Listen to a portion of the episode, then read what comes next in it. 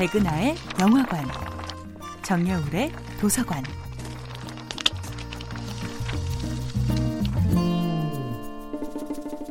안녕하세요. 여러분과 아름답고 풍요로운 책 이야기를 나누고 있는 작가 정여울입니다. 이번 주에 만나보고 있는 작품은 빈센트 반 고흐의 편지들을 묶은 책 영혼의 편지입니다. 태호의 아기를 위해 큰 그림 하나를 가져와 피아노 위에 걸었단다. 흰 아몬드 나무꽃이 활짝 핀 그림인데 파란 하늘 바탕에 가지들이 커다랗게 뻗어 있단다. 또 태호가 사는 집에 아르레 여인을 그린 새로운 초상도 가져다 주었지. 내 친구 가세 박사는 이 아를 여인의 초상에 흠뻑 빠졌단다.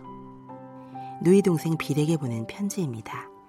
빈센트는 1888년부터 1890년까지 아몬드 나무 연작에 관심을 가집니다. 아몬드 꽃이 솜처럼 보송보송하게 움트면서 탐스럽게 피어나는 모습은 빈센트에게 눈부신 희망과 소생의 상징으로 다가왔습니다. 그는 아몬드 꽃이 피어나는 과정을 음미하고 그림으로 묘사하면서 그 안에서 커다란 기쁨을 찾았지요. 빈센트가 아르레 도착했을 때 마침 꽃들이 만발하기 시작했습니다. 살구, 복숭아, 자두 등의 선명한 색채가 그를 사로잡았고 그는 이 시기에 열매와 꽃들을 집중적으로 그리면서 색채의 조합이 화면에서 만들어내는 아름다운 효과를 깊이 탐구했습니다. 동생 테오의 아기의 탄생을 축하하는 이 그림에서 빈센트는 지난날의 여러 집착과 부담으로부터 자유로워지고 있습니다.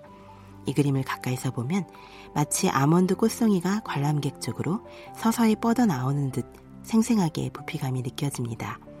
꽃가지는 마치 관객의 방문을 반기는 배우의 손짓처럼 밝은 빛을 뿜어냅니다. 이 그림 속에서 아몬드 꽃송이들은 마치 하늘 위를 둥둥 떠다니는 것처럼 자유롭게 보이지요. 빈센트는 어머니에게 편지를 써서 자신이 아기 빈센트의 탄생을 얼마나 기뻐하고 있는지를 알렸습니다.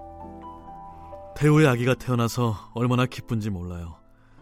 하지만 요새 제가 곰곰이 생각해 봤는데 아기 이름은 제 이름을 따서 빈센트로 짓기보단 태호의 이름을 따서 짓는 것이 더 낫지 않았을까 싶어요.